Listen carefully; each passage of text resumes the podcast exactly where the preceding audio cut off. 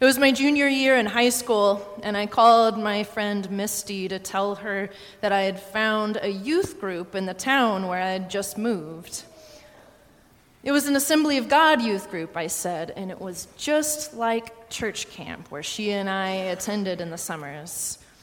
The kids were all excited about God, the music felt like a rock concert. The pastor drove a black Ford Mustang and had tattoos. An assembly of God? Misty interrupted me, incredulity in her voice. Now, understand that at the time, denominations meant exactly nothing to me. I was about as close to a novice to institutional Christianity as someone could be while growing up in the American Midwest. Why? What's wrong with the Assembly of God? I asked, a little stung. Misty audibly scoffed. They speak in tongues, she said. No, they don't, I cried. They do, Amber. All of them do. I said, I've never heard it. I bet you have, she said. When they pray, do you hear people talking? I remembered the quiet whispers that would flood the room during the long stretches of extemporaneous prayer. Yes, I said, but that doesn't mean they're speaking in tongues. They're just praying out loud. People do that. No, she said.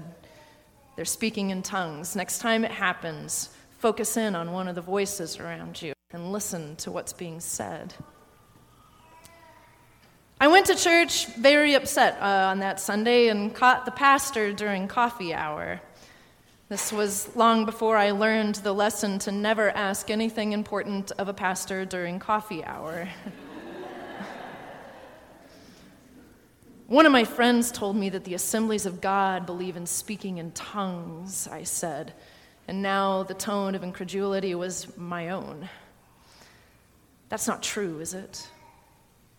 The pastor winced a little and gently explained that this was indeed true that they believed that tongues was a gift of the Holy Spirit. He pointed me to the relevant passages in Scripture as I tried to contain the shock on my face. Do you speak in tongues? I asked finally, this balding, weary looking man who had so quickly become a beacon of guidance in my search for God. Yes, I do, he said. I left astounded and a little ashamed and determined to understand this new information about the faith that I sought. Now, in the Bible, tongues comes up only in a handful of places. The subject gets the most airtime in Paul's letter to the Corinth.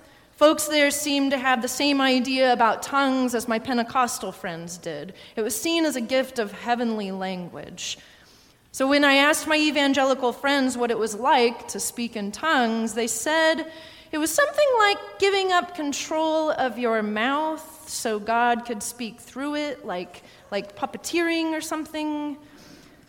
So I stood slack jawed and earnest through more services than I can count, hoping to receive a gift that never came.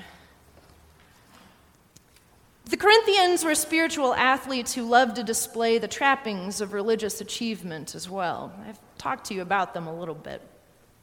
And Paul writes and tells them in his typical Paul way that he's glad he speaks in tongues more than any of them while he's by himself. Not to brag, he says. But then he says it's better to speak one intelligible word than a million in a language no one understands.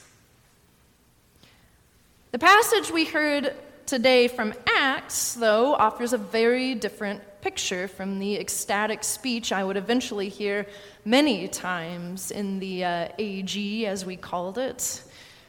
There wasn't one language being spoken, no heavenly language. It was the languages were all languages of the earth, many of them. Tongues was a gift of the Holy Spirit here meant to bring greater understanding. In my years in Pentecostal circles, never did I hear someone spontaneously begin to preach the good news in Spanish or Finnish or Lithuanian. For me, now, the most interesting way to read this story is in conjunction with the Genesis passage we chose for this morning. You all know the story of the Tower of Babel, right? The legend goes that until that time in the world, everyone spoke one language, no division. Humanity decides to build a tower to reach the heavens that we might reach the stature of the gods. The wild part of this story is that we weren't Icarus falling back to earth from our own hubris. We were actually successful, too successful. And God had to stop us by making us unintelligible to one another. And so, boys and girls, that's where we get English and Spanish and Finnish and Lithuanian. I don't know how much I buy into the theology of a God who is threatened by our advancement. But I do connect absolutely with the idea that the enormous potential of humankind can be exercised in the pursuit of individual greed and power, and that when we do so, it divides us one from another at the most basic level of our common life. That is a true story to me.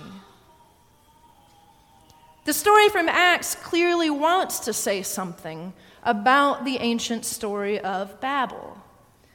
Notice there that we read that the power of Pentecost was not an individual spiritual experience, no good impression on onlookers with your piety. It wasn't even the gift of a restored language, which is what you might expect from a story meant to answer the story of Babel. It was that outsiders were being brought in, in their own words, in their own terms. Let's be honest uh, here this morning that an in depth exploration of the subject of tongues is probably the last thing a room full of orderly and understated Episcopalians need. Um, and I like that about us.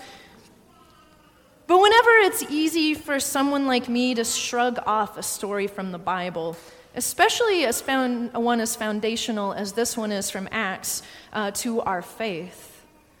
I wonder in what way I'm tempted to do this because I want to avoid the harder task that it's calling me to. Do I use my gifts to build that bridge to where the Holy Spirit is guiding us? Am I open to receiving the sounds of someone's life who is utterly unlike my own.